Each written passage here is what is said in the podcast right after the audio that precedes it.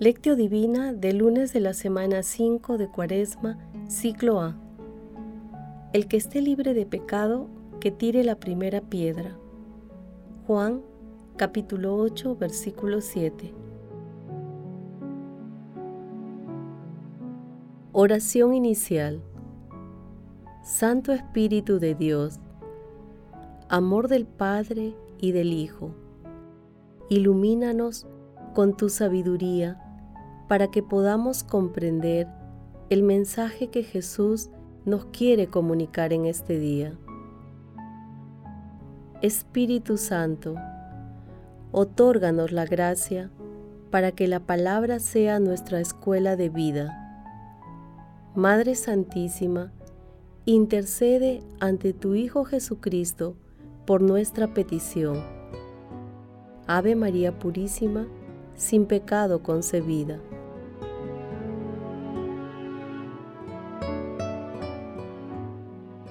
Primer paso, lectura.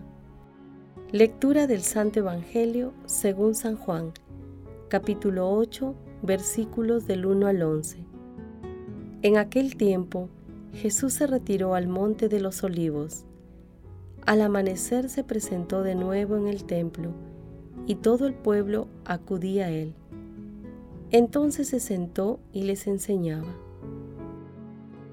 Los escribas y los fariseos le trajeron una mujer sorprendida en adulterio y colocándola en medio, le dijeron, Maestro, esta mujer ha sido sorprendida en flagrante adulterio. La ley de Moisés nos manda apedrear a las adúlteras. ¿Tú qué dices? Le preguntaban esto para comprometerlo y poder acusarlo. Pero Jesús, inclinándose, escribía con el dedo en el suelo. Como insistían en preguntarle, se incorporó y les dijo, El que esté libre de pecado, que tire la primera piedra. E inclinándose otra vez, siguió escribiendo.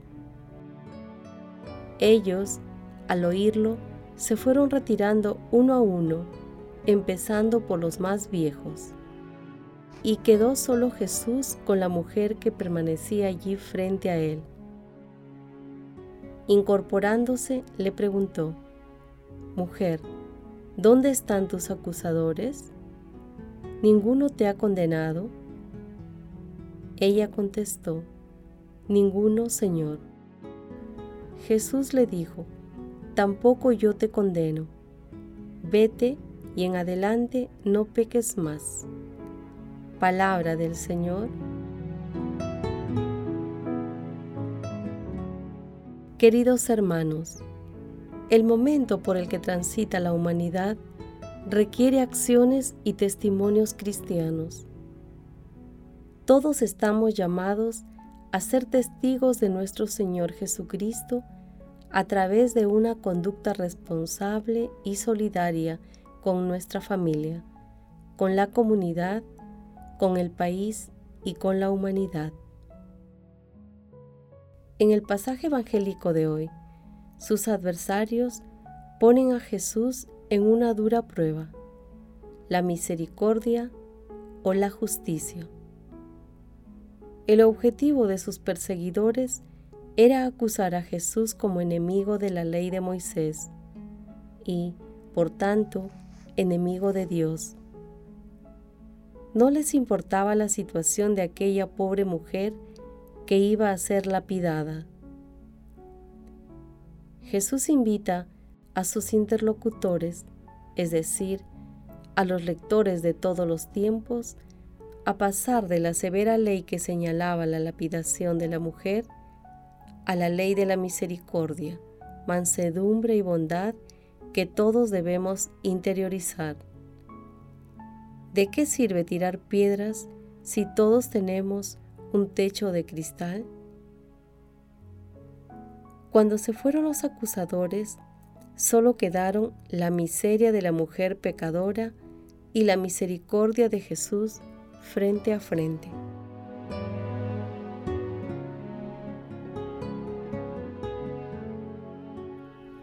Paso 2. Meditación. Queridos hermanos, ¿cuál es el mensaje que Jesús nos transmite el día de hoy a través de su palabra? En estos momentos críticos para la humanidad, volvamos los ojos a la familia para unirnos. Aprovechemos la oportunidad para compartir este tiempo con nuestros hijos, cónyuge y todos los que viven en casa, con toda tu comunidad, si eres consagrado o consagrada. Además, no olvidemos que debemos ser precavidos de acuerdo con los consejos de los expertos en salud. Hermanos, meditemos el texto de hoy con un texto del Padre Gonzalo Mazarraza. El mundo nos seduce para que pequemos y después nos quiere apedrear, incapaz de quitar de nosotros el pecado que Él mismo ha originado con nuestra colaboración culpable es el círculo vicioso que manifiesta la esclavitud del pecado y que termina con la muerte, su consecuencia última. Solo Jesús, el Cordero de Dios que quita el pecado del mundo, puede sacarnos de ese círculo mortal, porque Él carga sobre sí las consecuencias de nuestro pecado. Por eso, su perdón no es arbitrario ni superficial, sino que es fruto de haber entregado ya su vida por nosotros pecadores. Nos perdona porque antes nos ha rescatado, ha pagado el precio de nuestra redención. No ha tomado a broma nuestro pasado diciendo que no tiene importancia. Es más, está dispuesto a subir a la cruz para así poder perdonarnos sabe muy bien que el precio será su propia sangre, y esa sangre es preciosa, es decir, de gran precio. Creer que a Jesús no le cuesta perdonarnos es banalizar la redención, olvidando que hemos sido comprados a precio de su sangre. Donde hay verdadero dolor por el pecado cometido, habrá también necesariamente verdadero propósito de enmienda. De ahí que Jesús, al tampoco yo te condeno, añada, anda, y en adelante no peques más. Su perdón no solo nos limpia de la culpa, sino que nos da la fuerza para no volver a pecar. Nos libera de la esclavitud del demonio y nos hace criaturas nuevas, hijos de Dios. Pidamos al Señor creer que solo Él puede, con su perdón, regenerarnos a una vida nueva, verdadera vida de gracia que ha roto para siempre con el pecado. No pequemos más. Hermanos, por ello es importante preguntarnos lo siguiente. Hay ocasiones en nuestra vida cotidiana en las que nos vemos tentados a juzgar y tirar piedras a los demás? ¿Puedo emprender una defensa más activa de la vida, de la familia y de los valores cristianos? Que las respuestas a estas preguntas sean provechosas para mantenernos firmes en la fe y para no prejuzgar ni juzgar a las personas. Jesús nos ama.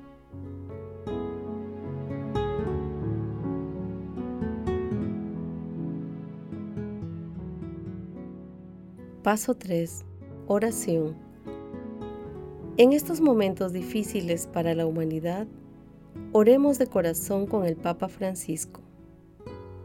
Oh María, tú resplandeces siempre en nuestro camino como signo de salvación y de esperanza.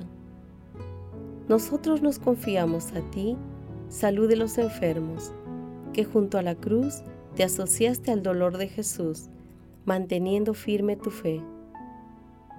Tú, salvación de todos los pueblos, sabes lo que necesitamos y estamos seguros de que proveerás para que, como en Caná de Galilea, pueda volver la alegría y la fiesta después de este momento de prueba.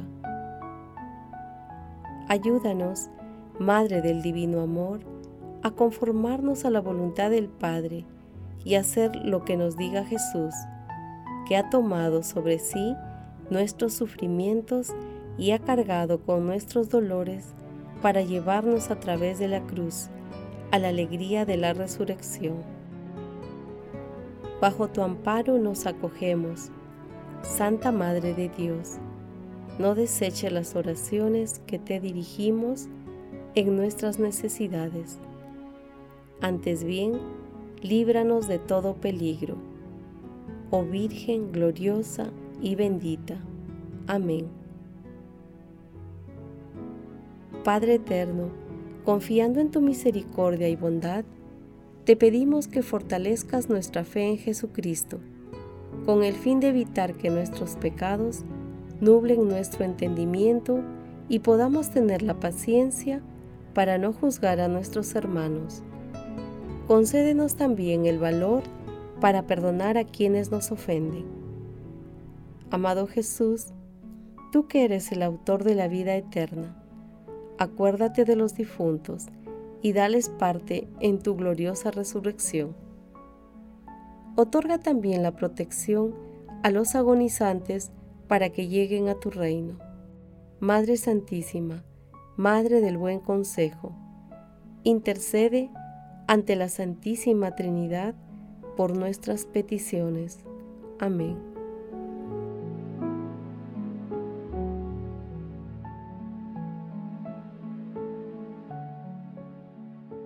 Paso 4. Contemplación y acción. Hermanos, contemplemos a nuestro Señor Jesucristo a través de un escrito de Isaac de Nínive. Adoro tu grandeza, oh Dios, que me creaste en tu amor y que en Cristo me salvaste. Gloria a ti que en tu benevolencia soportaste nuestras impiedades, que en tu compasión soportaste nuestro ser pecador y en tu dulzura removiste nuestras carencias, y que nos concediste creer en ti como conviene a tu grandeza. No miraste nuestra maldad, que siempre está ante ti, porque eres un Dios misericordioso. Vence siempre el fuego de nuestros pecados con el rocío de tu gracia.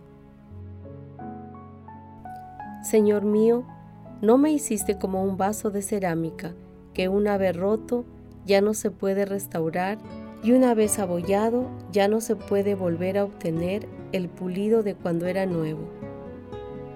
En tu sabiduría me plasmaste como un objeto de oro y plata que cuando se ennegrece, gracias al refinador que es la pasión de la compunción, vuelve a adquirir el color del sol y vuelve a ser brillante y, por medio del crisol de la conversión, vuelve a su condición de antaño. En ti está el artesano que limpia nuestra naturaleza y la renueva. Yo ensucié la belleza del bautismo y estoy sucio, pero en ti recibiré una belleza mejor, porque en ti está la belleza de la creación que tú volviste a llevar a la belleza que le fue robada en el paraíso terrenal oh Cristo, que remueves el llanto de la creación, concédeme el llanto escondido. Esas lágrimas no brotan por un impulso del cuerpo, sino por el ardor en la conversión escondida, ardor que conduce a la verdadera alegría. Mis pecados, Señor mío, son muchos, pero tu benevolencia es mayor que mis pecados. Mis impiedades aumentan, pero no se pueden comparar con tu misericordia. Cuando mis deudas aumentan, veo, Señor mío, que tu amor es mayor que mis pecados, y me veo reducido al silencio por lo que me he atrevido a hacer.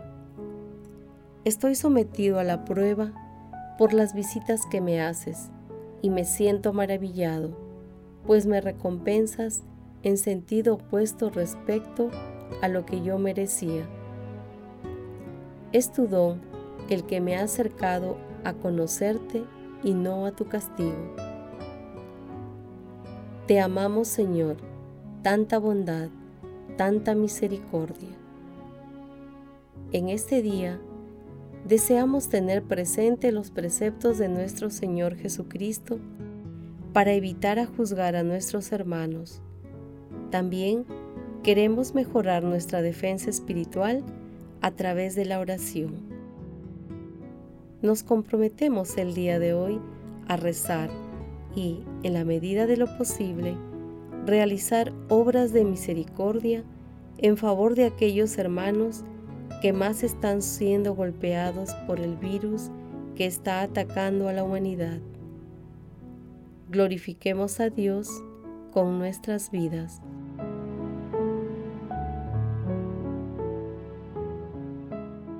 Oración final. Gracias Señor Jesús por tu palabra de vida eterna. Que el Espíritu Santo nos ilumine para que tu palabra penetre a lo más profundo de nuestras almas y se convierta en acción. Dios glorioso, escucha nuestra oración. Bendito seas por los siglos de los siglos. Madre Santísima, intercede ante la Santísima Trinidad por nuestra petición. Amén.